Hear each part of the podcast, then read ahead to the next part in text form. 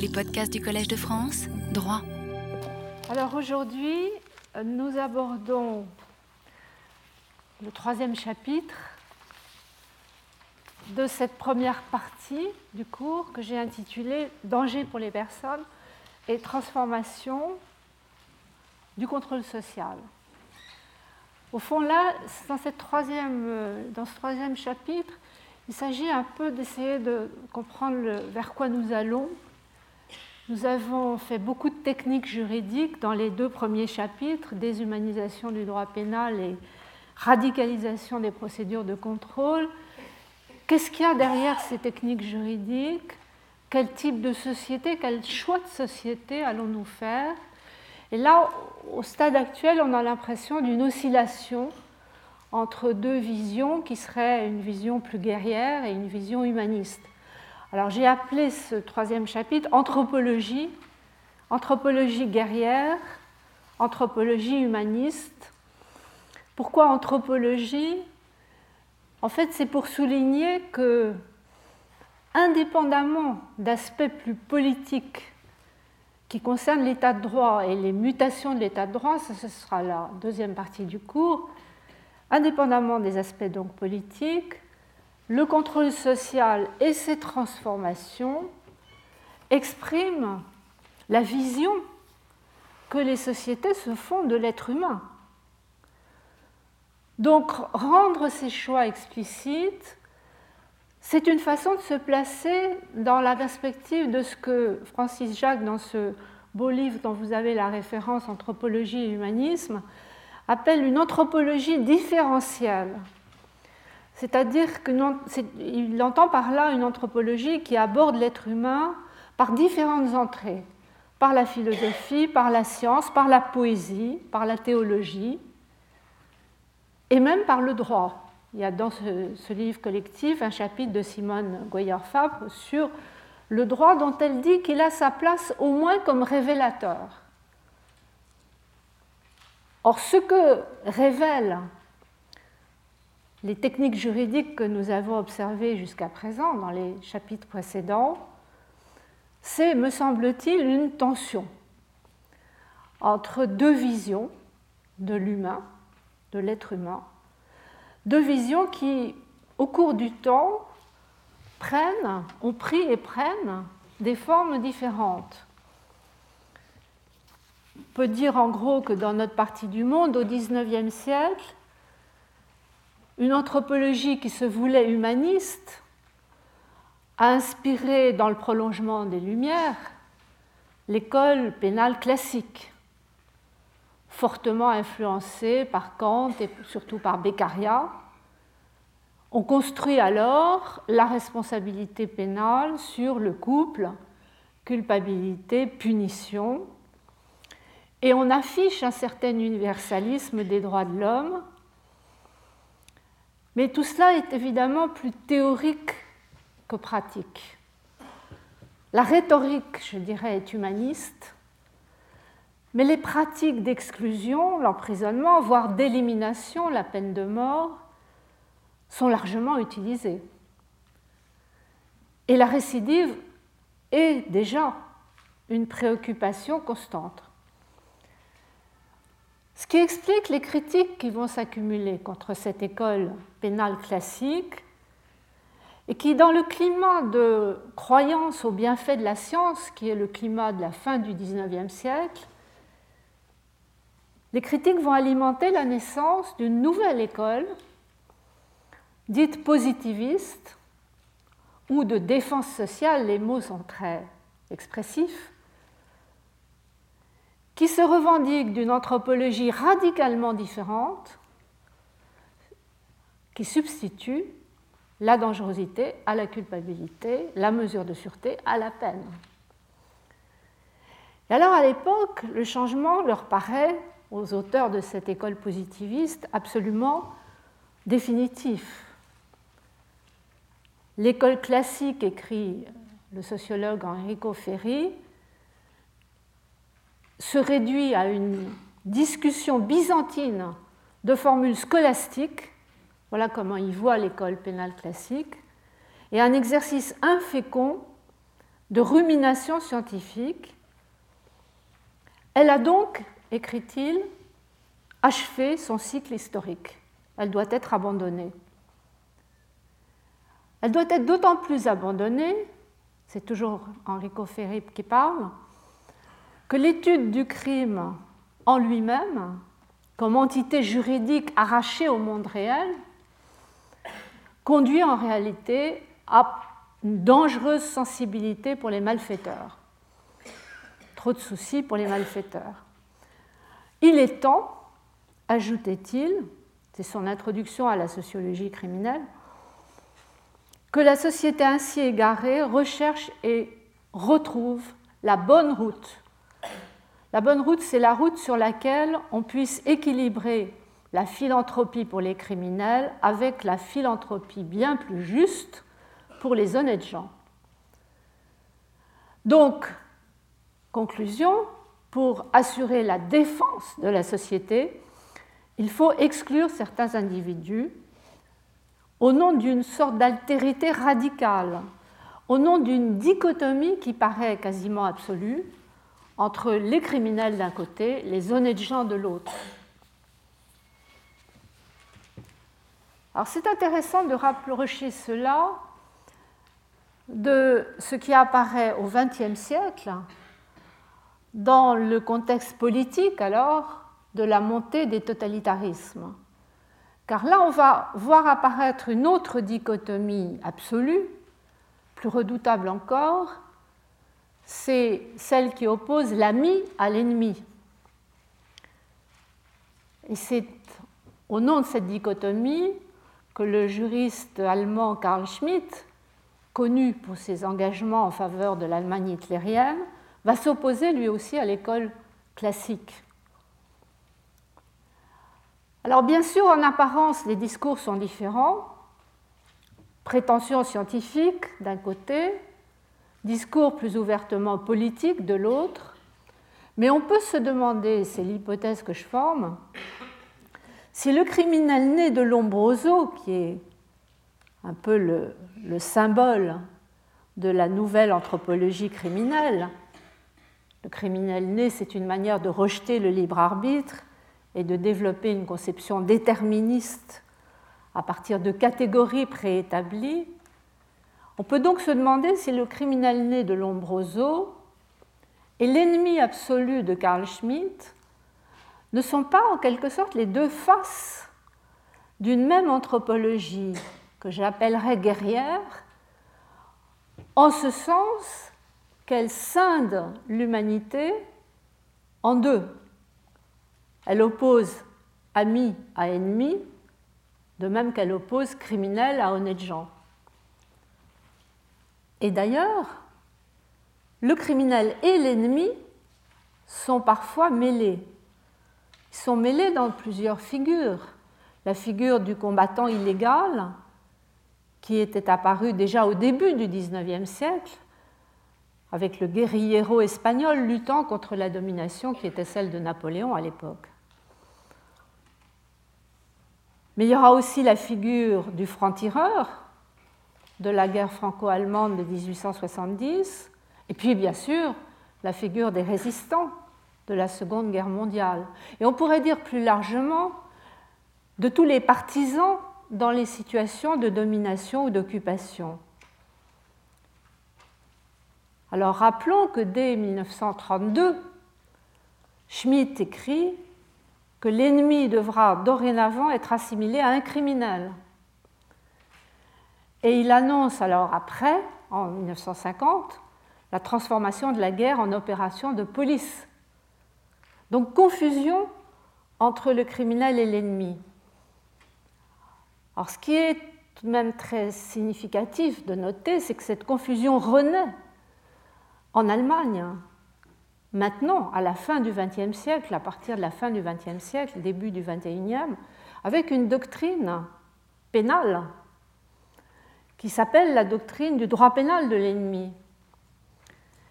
Et l'un des défenseurs de cette doctrine, Gunther Jacobs, vous savez la référence à un article que nous allons publier, il n'est pas encore sorti, dans le premier numéro de la revue sciences criminelles de 2009 un article très étonnant où il expose cette doctrine du droit pénal de l'ennemi.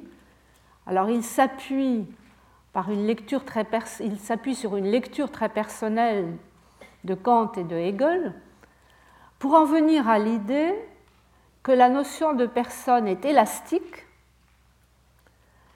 et que la dangerosité d'un individu en fait un ennemi contre lequel la société doit se défendre par des mesures radicales, et il cite l'internement de sûreté, et il évoque aussi les camps de Guantanamo.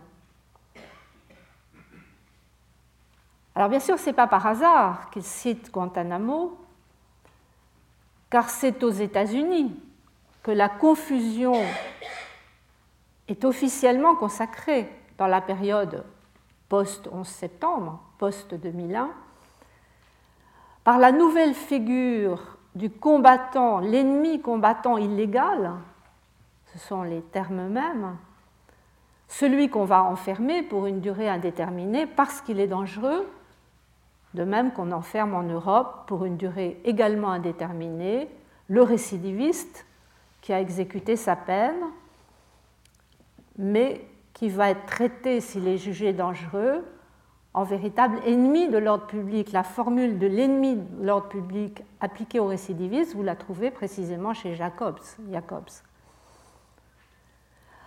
C'est un peu comme si l'histoire développait en boucle les diverses formes de cette anthropologie guerrière, à visée déterministe et nationaliste, qui paraît heurter de front l'anthropologie, l'autre, l'anthropologie humaniste, fondée sur le libre arbitre, et un certain universalisme qui sera particulièrement affirmé avec les droits de l'homme.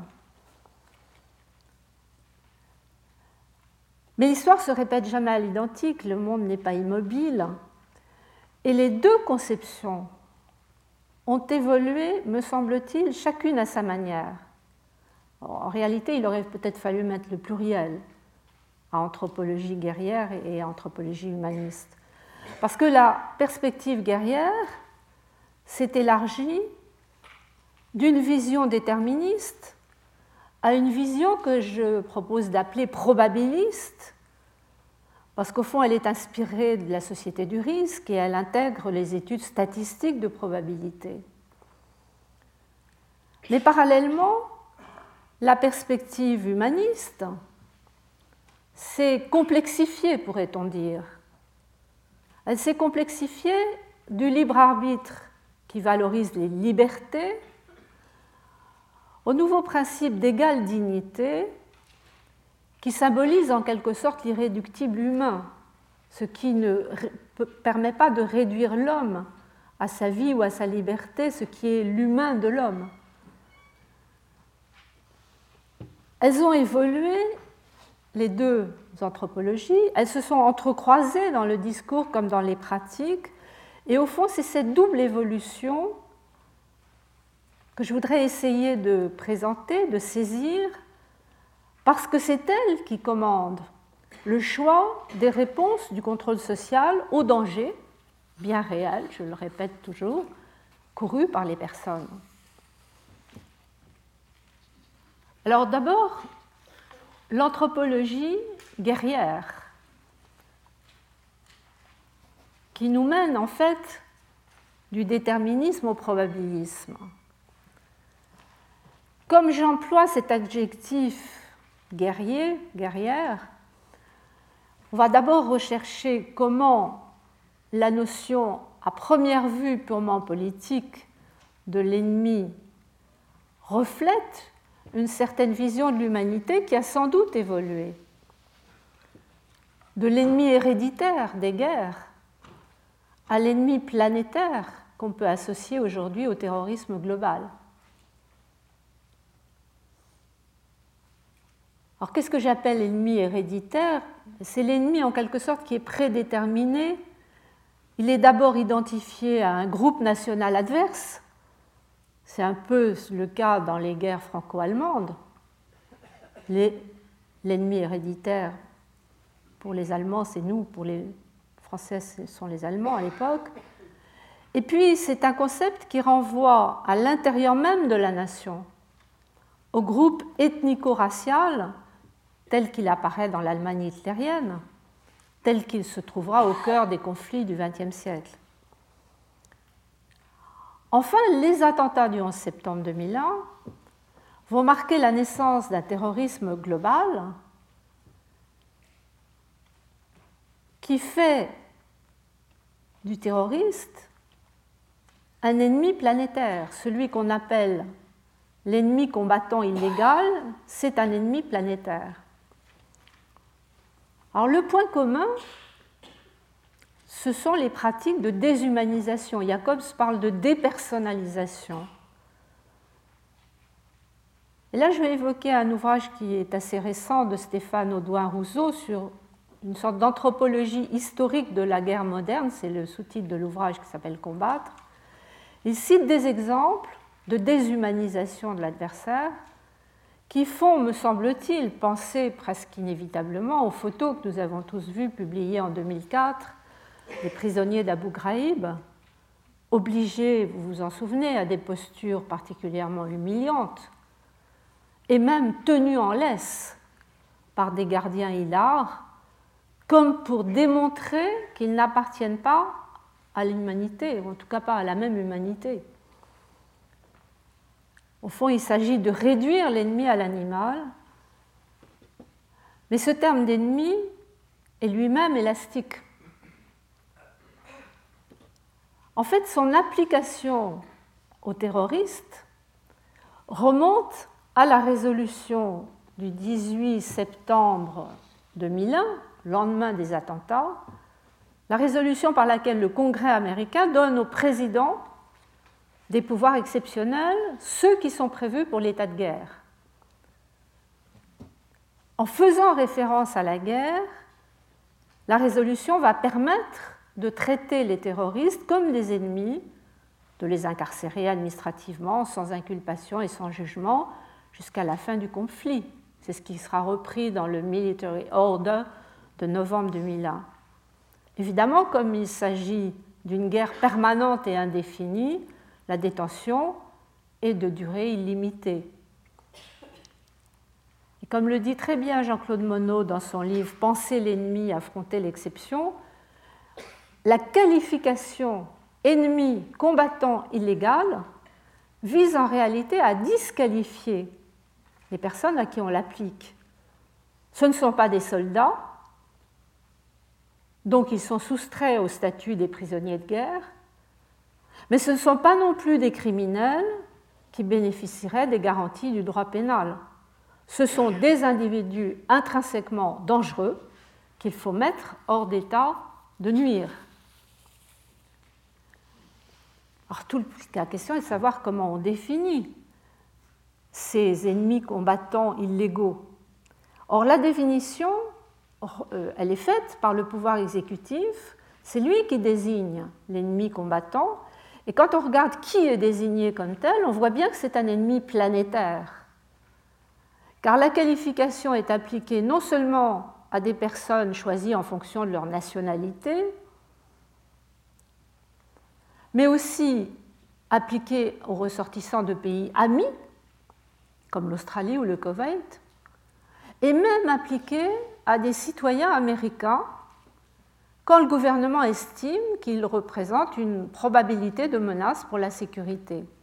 Donc conception très extensive qu'on applique même à des nationaux, ce qui va être d'ailleurs confirmé par écrit dans la loi de 2006, Military Commissions Act. Il est vrai que dans l'intervalle, en 2004 très exactement, la Cour suprême des États-Unis avait admis, c'est l'affaire Hamdi, l'application de la qualification ennemi combattant illégal à un citoyen américain qui était né en Louisiane, qui était parti très enfant, très jeune en Arabie saoudite et qui avait été capturé en Afghanistan en 2001. c'est intéressant cet arrêt à parce que la Cour suprême reconnaît qu'il y a quand même un problème. Elle reconnaît que la définition de l'ennemi combattant illégal pose problème dès lors que l'ennemi n'est pas seulement caractérisé par sa nationalité, et dès lors que la fin d'une telle guerre, entre guillemets, n'est marquée par aucun événement précis, il n'y aura pas d'accord de cessez-le-feu avec le terrorisme. Mais malgré cela, la Cour suprême ne remet pas en cause le droit pour le gouvernement d'utiliser cette qualification. Et il faut attendre 2008, 12 juin 2008, pour que la Cour suprême affirme dans l'affaire Boumédienne, vous avez les références dans la fiche, que finalement les cours fédérales ont compétence pour contrôler les pétitions d'habeas corpus, donc pour mettre en cause l'internement, et pour admettre, pour recevoir et contrôler les pétitions introduites par les détenus de Guantanamo qualifiés d'ennemis combattants. Alors on a à l'heure actuelle, depuis juin dernier, une série de recours et la situation est extrêmement confuse parce qu'elle varie selon les sensibilités des juges. Certains juges sont réticents à exercer un contrôle véritable sur la qualification d'ennemis combattants. C'est le cas par exemple de la Cour d'appel du district de Columbia.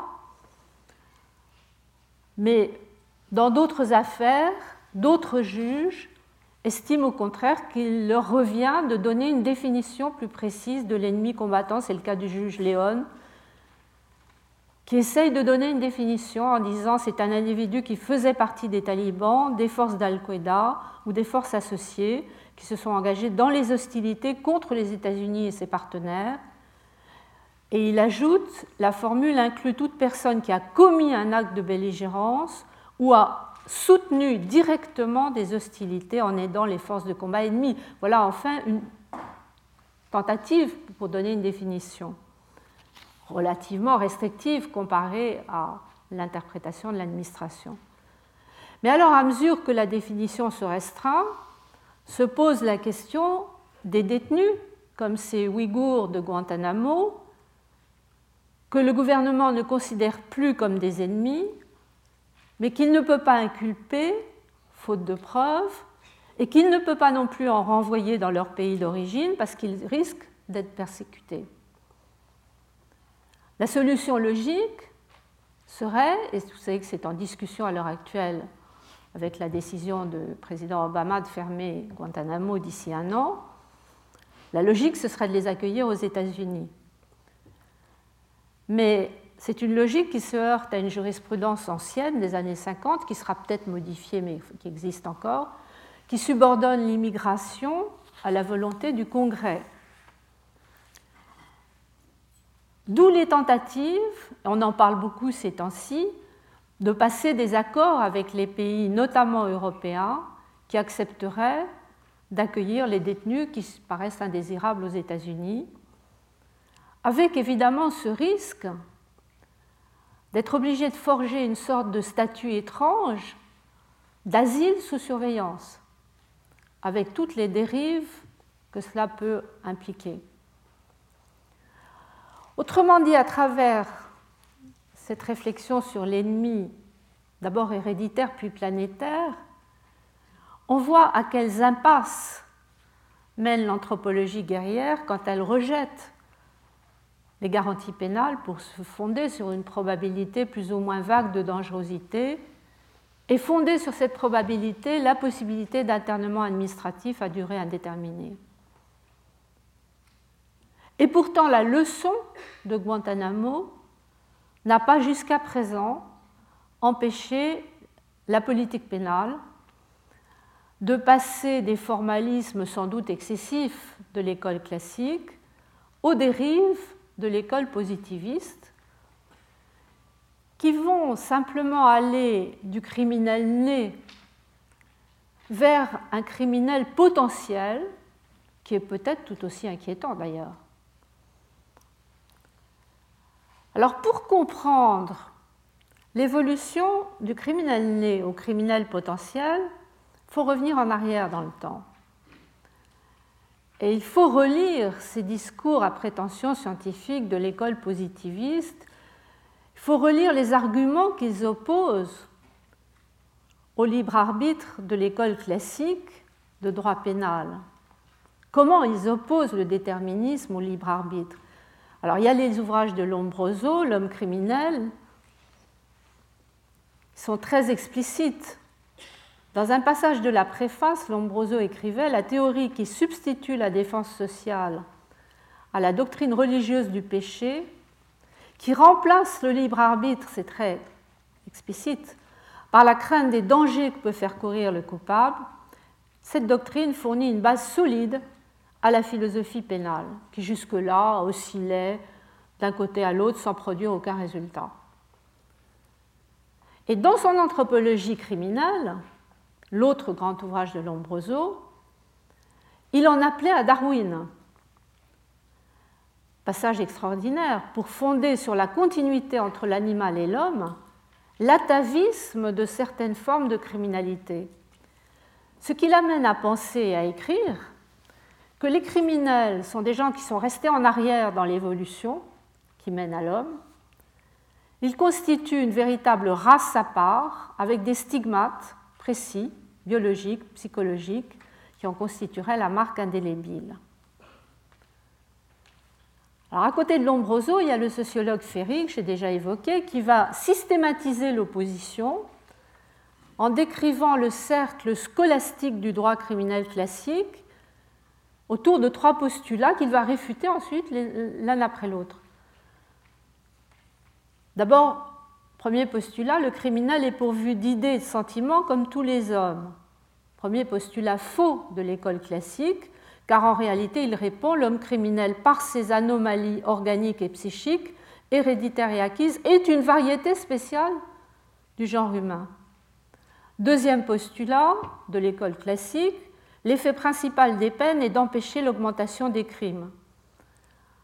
À quoi il répond? Pas du tout. Les crimes jaillissent, augmentent, diminuent et disparaissent pour toute autre cause que les peines écrites dans les codes et appliquées par les juges. Enfin, troisième postulat, l'homme possède le libre arbitre et par cela est moralement responsable de ses actes. Réponse de Ferry, le libre arbitre n'est qu'une illusion collective démentie par la physiopsychologie positive. La formule est savante. C'est ce déplacement du crime vers le criminel qui a pour effet d'élargir la, répression sociale, la réaction sociale, de la répression proprement pénale et punitive à la prévention. Alors d'où l'intérêt que l'on attache à la notion de dangerosité, qui était jusque-là un concept banal en psychiatrie, mais qui va s'imposer en criminologie. On a vu la semaine dernière à quel point il revient à l'heure actuelle en criminologie, à partir des travaux, mais ça remonte loin, ça remonte aux travaux de l'école positiviste, il y avait un magistrat, Garofalo, qui sous le nom de témibilité avait déjà l'idée de rechercher des facteurs de risque, à la fois dans la personnalité du criminel, dans le milieu, dans la situation. Alors ces facteurs sont alors déjà élaborés comme criminogènes et servent de référence pour caractériser une dangerosité, simple probabilité, donnée aléatoire, mais sur laquelle on va fonder des mesures extrêmement coercitives. Alors c'est ainsi qu'on passe dès le XIXe siècle du criminel né au criminel potentiel, donc d'une anthropologie déterministe vers ce que j'appelle une conception probabiliste qui va légitimer de nouvelles mesures, comme en France la relégation l'envoi, l'élimination des multirécidivistes, après exécution de la peine, on les envoie, on les transporte outre-mer. c'est intéressant, c'est une loi qui a été votée en 1885, le 27 mai 1885, qui avait été abolie par la suite. Et les responsables de la Troisième République étaient à l'époque déjà obsédés par la récidive, ressentie comme un échec, et alors, utilisant le discours savant de l'anthropologie criminelle et de la criminologie, ils ont voté cette loi sur la relégation à une très forte majorité. Pratiquement tous les partis se sont unis. Il y a eu quelques opposants farouches, dont Clémenceau d'ailleurs. Mais la loi a été votée à une très forte majorité. Ce n'était encore qu'un début, car au XXe siècle, le discours savant de l'école positiviste va nourrir les théories eugénistes, qui, au nom d'une normalité introuvable, font apparaître la figure de l'anormal, un peu, c'est ce qu'écrira Foucault par la suite, dans le prolongement du monstre du Moyen Âge.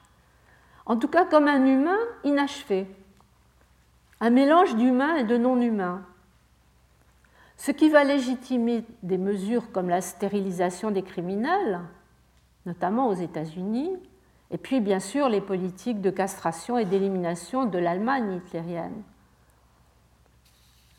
Mais il n'y a pas que l'Allemagne, car simultanément, dans les années 30, il y a des pays comme la Belgique qui adoptent aussi des lois de défense sociale, qui légitiment aussi des détentions extra-pénales pour les mineurs, pour les malades mentaux, mais même pour les vagabonds.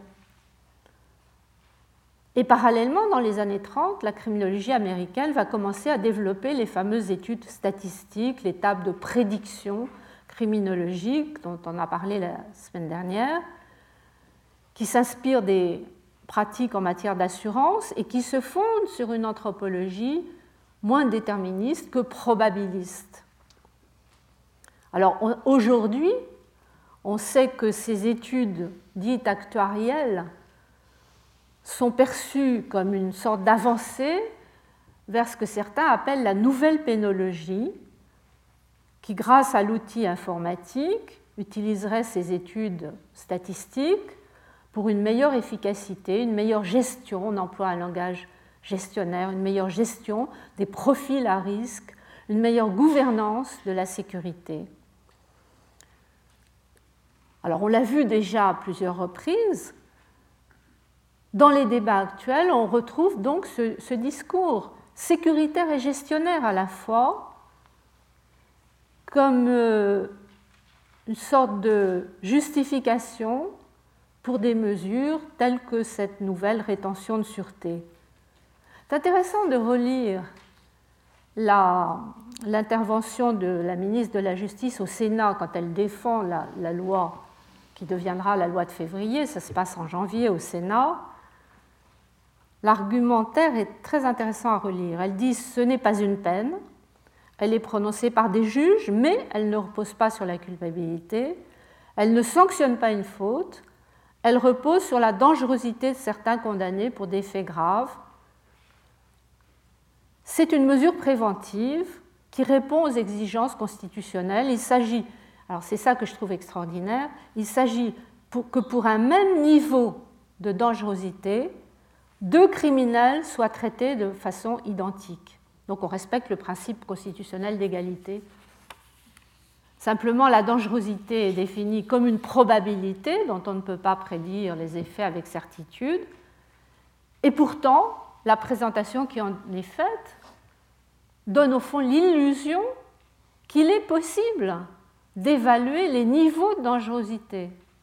C'est extraordinaire. Et qu'il est possible de les évaluer avec suffisamment de précision pour qu'on puisse affirmer ensuite que pour un même niveau de dangerosité, deux individus seront traités de façon identique.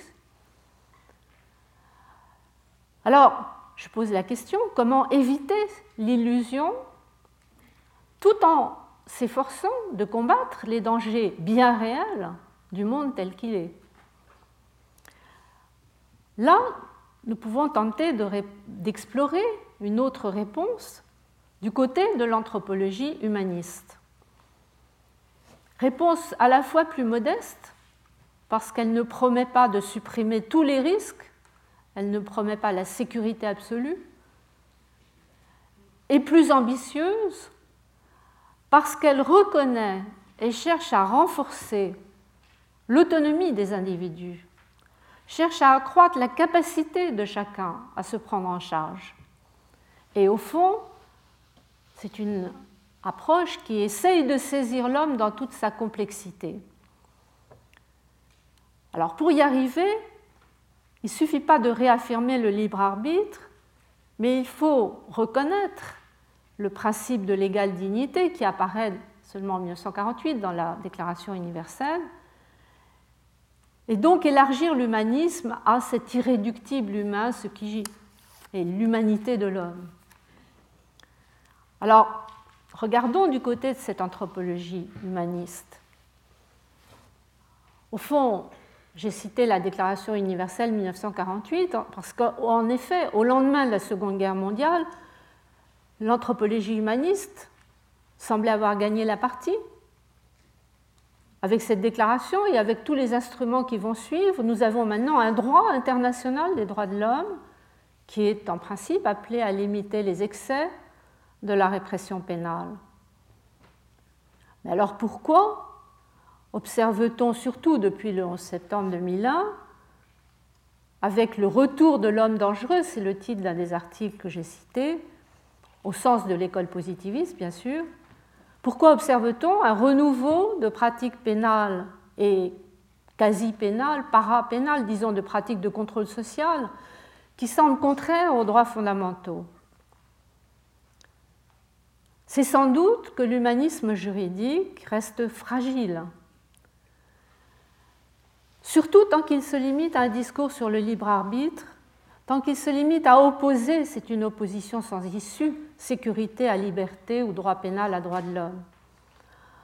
En revanche, il me semble que l'anthropologie humaniste se renforce quand elle oppose à l'anthropologie guerrière, qui exclut finalement l'ennemi ou le criminel, le principe d'égale dignité qui caractérise l'irréductible humain.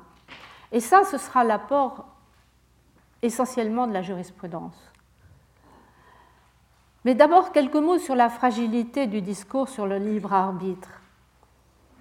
On a vu cette fragilité dans les critiques de l'école positiviste et plus tard dans les critiques d'un Carl Schmitt, qui démystifie, disent-ils, et qui ridiculise en même temps l'humanisme de l'école classique. Mais il faut peut-être être conscient du fait que dans la période contemporaine, il a aussi été tourné en dérision, ce discours humaniste, par certains courants criminologiques et philosophiques qui ont peut-être contribué par des sortes de caricatures du droit pénal et des droits de l'homme à brouiller les choix quant, aux pratiques de contrôle social. Je pense notamment à ce qu'on appelle la criminologie critique, dans sa forme la plus radicale, qui préconise l'abolition du système pénal. C'est l'ouvrage Peine perdue qui est cité dans la fiche.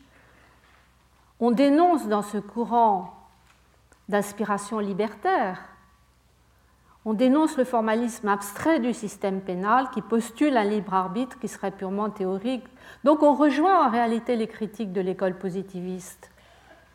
Et en plaidant pour l'abolition du système pénal, là aussi on donne l'illusion que ça résoudrait tout. Alors qu'on a vu le contraire. Quand la Belgique, à la fin du 19e, a dépénalisé le vagabondage, ça a été pour adopter une loi permettant l'internement des vagabonds. Donc on n'a pas beaucoup gagné en termes de coercition. Et parallèlement, d'ailleurs, alors pas en criminologie, mais en, philosophie, c'est vrai qu'il y a un certain type de critique des droits de l'homme qui peut affaiblir là aussi le courant humaniste. Je pense à des philosophes très perspicaces et que j'apprécie beaucoup, comme Félix Gattari et Gilles Deleuze. Quand ils écrivaient à propos des droits de l'homme, les concepts les plus universels sont les plus squelettiques et les moins intéressants. Alors, ce qu'ils ne voient pas peut-être, c'est qu'ils méconnaissent ainsi. Ce qu'ils méconnaissent ainsi, c'est le rôle des droits de l'homme, non pas comme des concepts fixes, mais le rôle des droits de l'homme comme des processus, j'en ai beaucoup parlé l'année dernière dans mon cours, comme des processus évolutifs et transformateurs des systèmes de contrôle social. Les droits de l'homme sont transformateurs parce qu'eux-mêmes sont susceptibles d'évoluer. Alors cela étant, c'est difficile de trouver la bonne réponse. Parce que c'est vrai qu'il ne suffit pas d'invoquer les droits de l'homme pour résoudre cette antinomie fondamentale entre l'anthropologie guerrière qui exclut et l'anthropologie humaniste qui inclut, que ce soit l'ennemi ou le criminel, dans l'humanité. Alors il y a un magistrat qui avait fait une tentative pour tenter de, qui avait tenté de résoudre l'antinomie.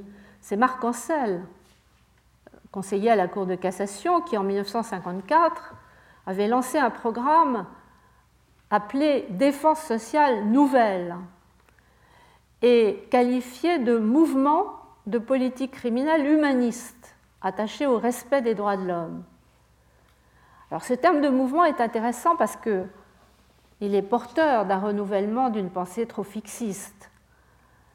Mais le syncrétisme qu'il affiche entre défense sociale et humanisme n'est pas parfaitement convaincant, comme le critique euh, Michel van de Kerkhove dans l'article que vous citez dans l'affiche. Ce syncrétisme peut avoir un effet de clôture. Au fond, c'est un peu comme si les deux discours se fournissaient un, un appui réciproque. Quand on est au bout de la logique de la culpabilité, on évoque la dangerosité. Et réciproquement, quand les arguments sur la dangerosité sont insuffisants, on revient à la culpabilité. C'est ce qu'on voit pour la détention de sûreté. elle est fondée sur la dangerosité, mais on rappelle quand même qu'à l'origine, il y a eu une infraction, il y a eu une condamnation, elle a été exécutée, mais il y avait quand même eu une condamnation. Alors ce qui est intéressant, c'est que Marc Ancel lui-même, entre sa première édition en 1954 et la troisième édition du livre dans les années 80, en 81, a été obligé, s'est obligé lui-même à modifier sa position. Il avait d'abord admis, sous certaines conditions, des mesures antédélictum, avant tout délit, qui auraient pu légitimer un internement du type internement de sûreté. Mais en 1980, il revient là-dessus et il dit que ce type de mesures ne sont ni souhaitables du point de vue scientifique ni du point de vue social. Et il ajoute, c'est très clair, qu'il réprouve expressément les lois spéciales qui ont prévu des mesures de contrainte et de coercition, et même des internements administratifs à l'égard d'individus réputés suspects en dehors de toute procédure judiciaire. Donc il revient un peu sur cette association de la défense sociale et de l'humanisme. Cela dit, la procédure judiciaire ne suffit pas pour dépasser l'antinomie entre ces deux visions de l'homme, pas plus que le syncrétisme apparent du législateur ne peut donner une cohérence à la politique criminelle quand les lois se contentent de juxtaposer des dispositifs qui relèvent de deux visions antagoniques. En France, on l'avait constaté, à l'époque de, la loi sur la relégation, avec l'autre loi, on avait juxtaposé en 1885 la loi sur la relégation en mai et en août la loi sur la libération conditionnelle, mais sans donner de cohérence d'ensemble. Et au fond, à l'heure actuelle, c'est un peu ce qui se passe avec la juxtaposition de mesures comme la, loi sur la rétention de sûreté et en même temps la création d'un contrôleur général des prisons, la même année 2008. Mais un contrôleur dont le pouvoir de recommandation est un peu dérisoire au regard de ce qui résulte des lois pénales. Alors de ce point de vue-là, on peut dire que peut-être le code pénal français qui avait été voté en 92, entré en vigueur en 94, était plus cohérent car il considère tout criminel comme un être responsable de ses actes, sanctionné par une peine qui elle-même doit être proportionnée à la gravité de la faute. Mais nuançant les choses, il dit que la peine doit être individualisée en fonction de la personnalité et au moins en principe aménagée en vue de la resocialisation. Donc il y avait une sorte de cohérence, d'autant que le Code pénal se garde bien de relier enfermement et dangerosité. Cela dit, le rappel des théories pénales classiques ne suffit pas à humaniser les pratiques. C'est toujours le problème entre théorie et pratique face au danger d'une criminalité bien réelle, danger qui suscite, et là je voudrais me référer à un document tout récent, dans ce cours on est continuellement rattrapé par l'actualité, qui est un rapport de la Chambre des Lords du 6 février dernier, il y a eu une petite information dans la presse ces derniers jours, la Chambre des Lords parle de l'avènement d'une société de surveillance, car le climat de peur et de suspicion qui accompagne cette société de surveillance conduisent, et ça nous ramène exactement à notre sujet, à la perte d'autonomie, donc la perte du libre arbitre, et à une perte de la dignité personnelle. Et ce mot de dignité est particulièrement important parce que c'est lui qui permet d'exprimer ce que j'appelle l'irréductible humain, c'est-à-dire en fait la complexité. Il faut pour cela dépasser l'affrontement liberté-sécurité, ou même dépasser ce que l'Union européenne a désigné comme un triptyque liberté-sécurité-justice. Il faut introduire la référence à l'égale dignité pour rendre compte de la complexité de l'irréductible humain. Mais ce ne sont pas les textes qui le font, c'est davantage la jurisprudence. Il y a un apport à évaluer et à réévaluer de la jurisprudence à l'irréductible humain que je voudrais évoquer maintenant avec vous.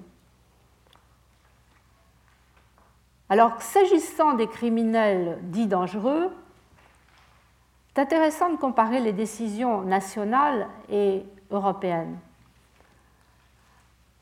Et plus particulièrement la position du Conseil constitutionnel français et de la Cour constitutionnelle allemande.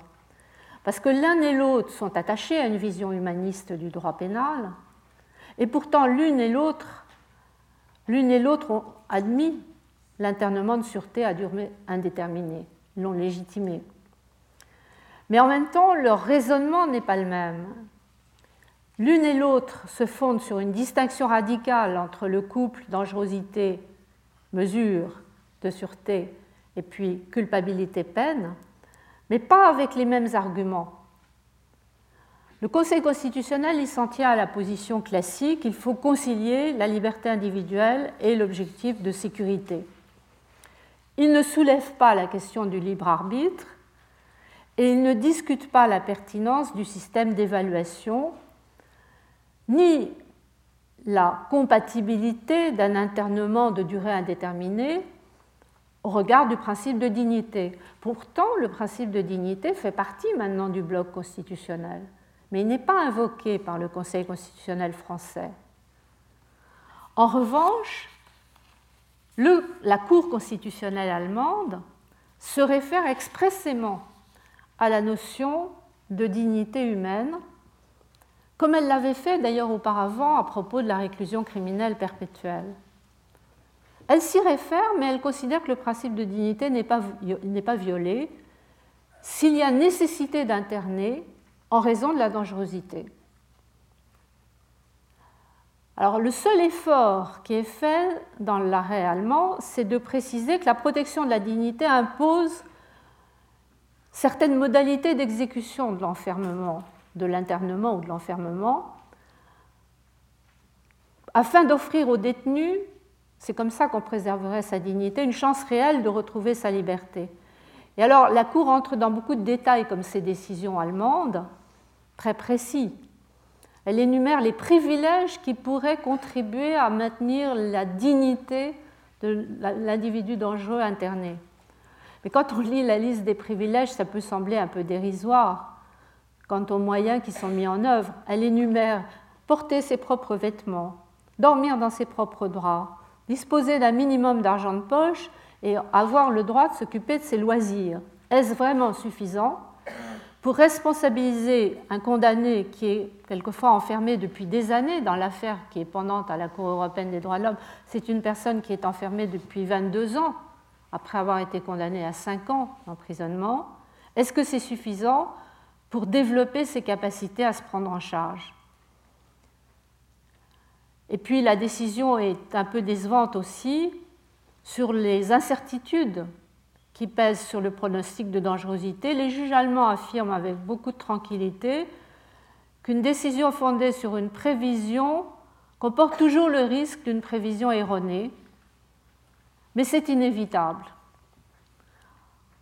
Et elle conclut, malgré le risque d'erreur, le pronostic est et demeure indispensable pour répondre à la mission de maintenir la sécurité publique. Donc même l'argument de l'égale dignité ne suffit pas, ne fait pas le poids. Et c'est sans état d'âme que les juges allemands, d'ailleurs, admettront l'application immédiate de la réforme de 98, donc en réalité une application rétroactive à une personne qui avait été condamnée pour des faits commis antérieurement. Alors si l'apport des cours constitutionnels peut sembler encore insuffisant du point de vue humaniste, il reste à savoir dans cette même affaire Mouke,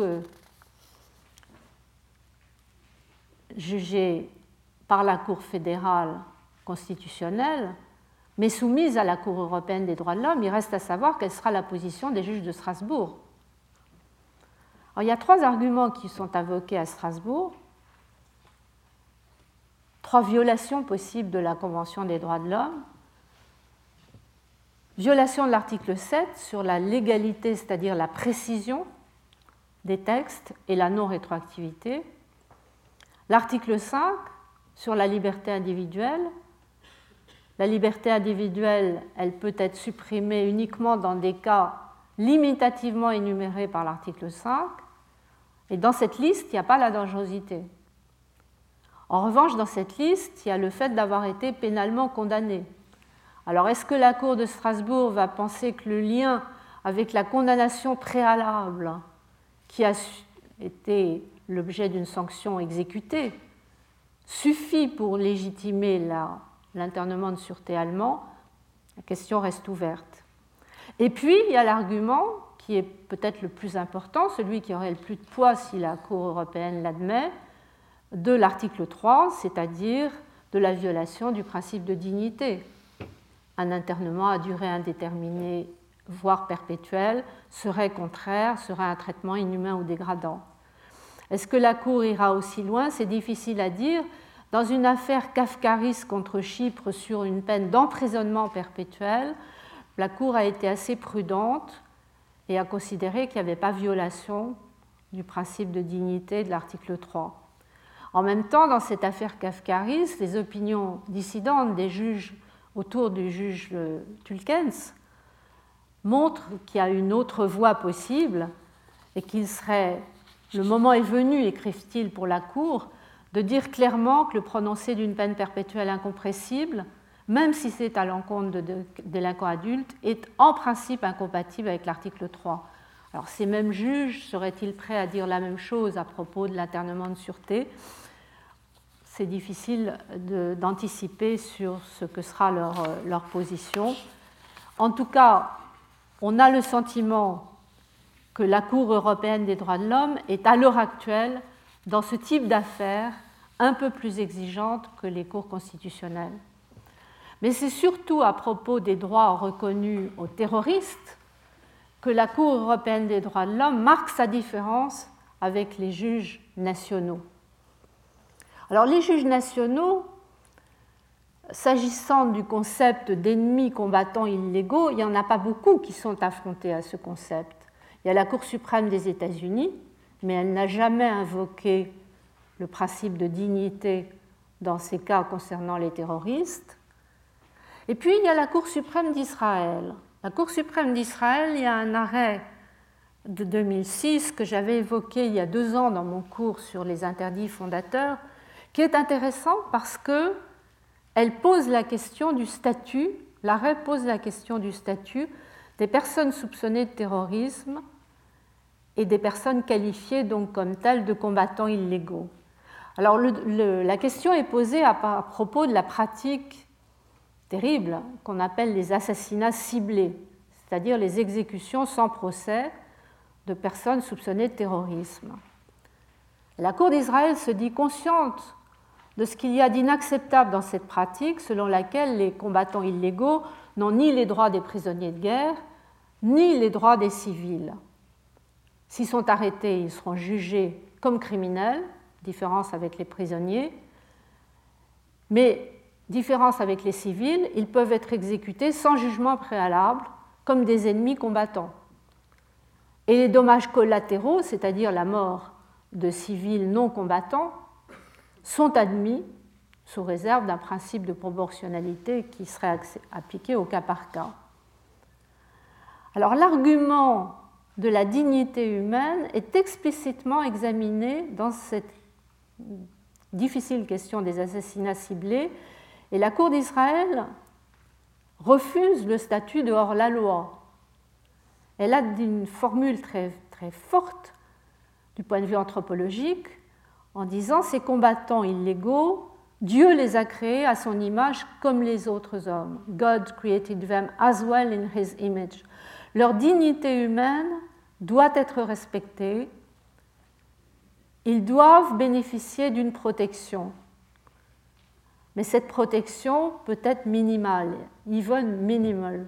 Et c'est là que le bas blesse, parce que cette protection minimale, elle n'est pas encadrée véritablement, elle est jugée au coup par coup, selon un principe de proportionnalité qui ne permet pas à l'avance de condamner toutes les pratiques d'assassinat ciblé et qui donne une sorte de cadre juridique, mais qui en réalité nous ramène à l'anthropologie guerrière.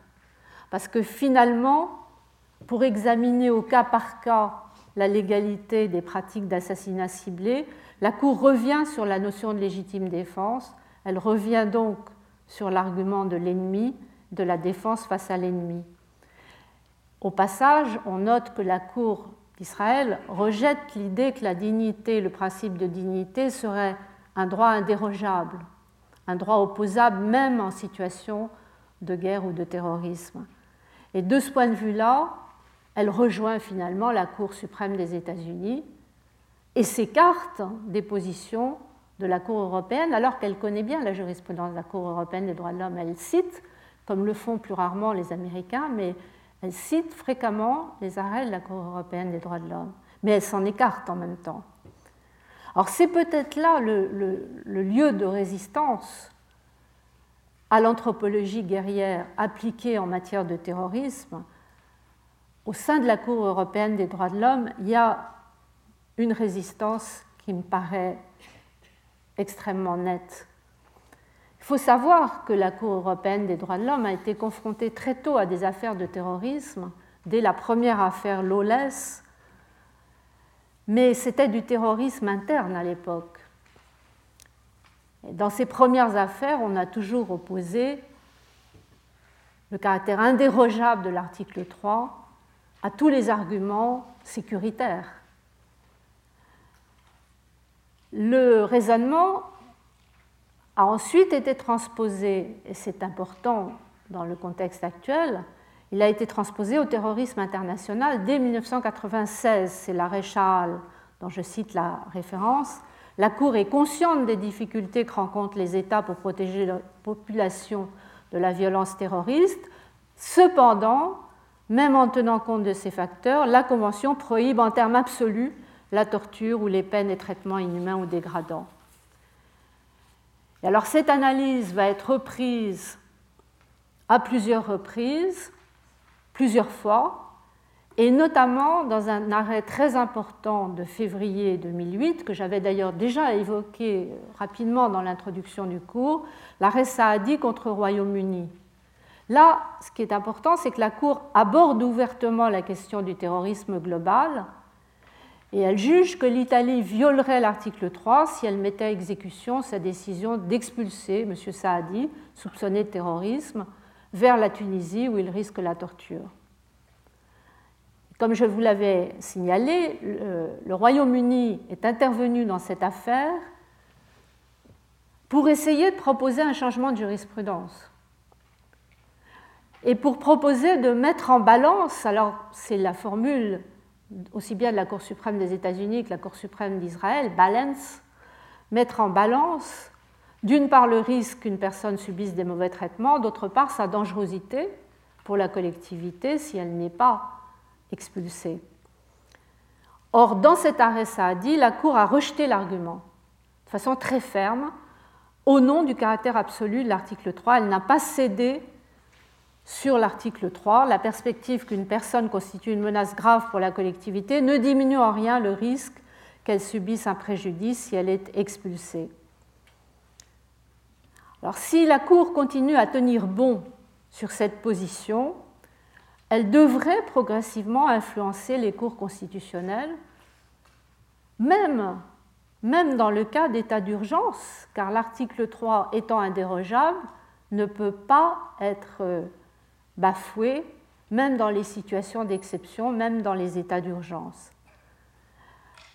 Alors, sur cette question plus précise de l'état d'urgence, on saura bientôt la position de la Cour européenne, car la Grande Chambre a été saisie de 11 requêtes dans le cadre d'un dispositif britannique légal de haute sécurité qui permet la détention, qui permettait la détention à durée indéterminée des ressortissants étrangers dès lors que le ministre avait certifié qu'ils étaient soupçonnés d'activités terroristes. Là, il y a ces onze requêtes qui sont fondées sur l'article 5, liberté, l'article 14, discrimination, et l'article 3, droit à la dignité. Mais ce sont des affaires sur lesquelles nous aurons l'occasion de revenir, parce qu'en réalité, elles soulèvent une question qui n'est plus seulement anthropologique, et qui est une question plus politique, l'état d'urgence. Qu'est-ce qu'un État peut faire au nom de l'urgence Et comment contrôler l'usage que font les États de ce concept d'urgence ou de droit ou d'exception, état d'exception, état d'urgence, état d'alerte parfois. Alors là, on arrive à un domaine plus politique qui montre d'ailleurs à quel point dans ces affaires qui touchent à la fois la sécurité des personnes et la sûreté de l'État, les transformations du contrôle social sont liées à ce que j'appellerais les mutations de l'état de droit. Et vous voyez, je vous achemine déjà vers ce qui sera la deuxième partie du cours, les mutations euh, de l'état de droit, ou plus exactement, danger pour les États et mutation de l'état de droit. Ce sera la suite, pas la semaine prochaine, mais le 3 mars, ne vous trompez pas, il y a deux semaines d'interruption. Et donc nous reprenons avec cette deuxième partie du cours sur les mutations de l'état de droit le 3 et le 10 mars. Merci. Retrouvez tous les podcasts du Collège de France sur www.collège-de-france.fr.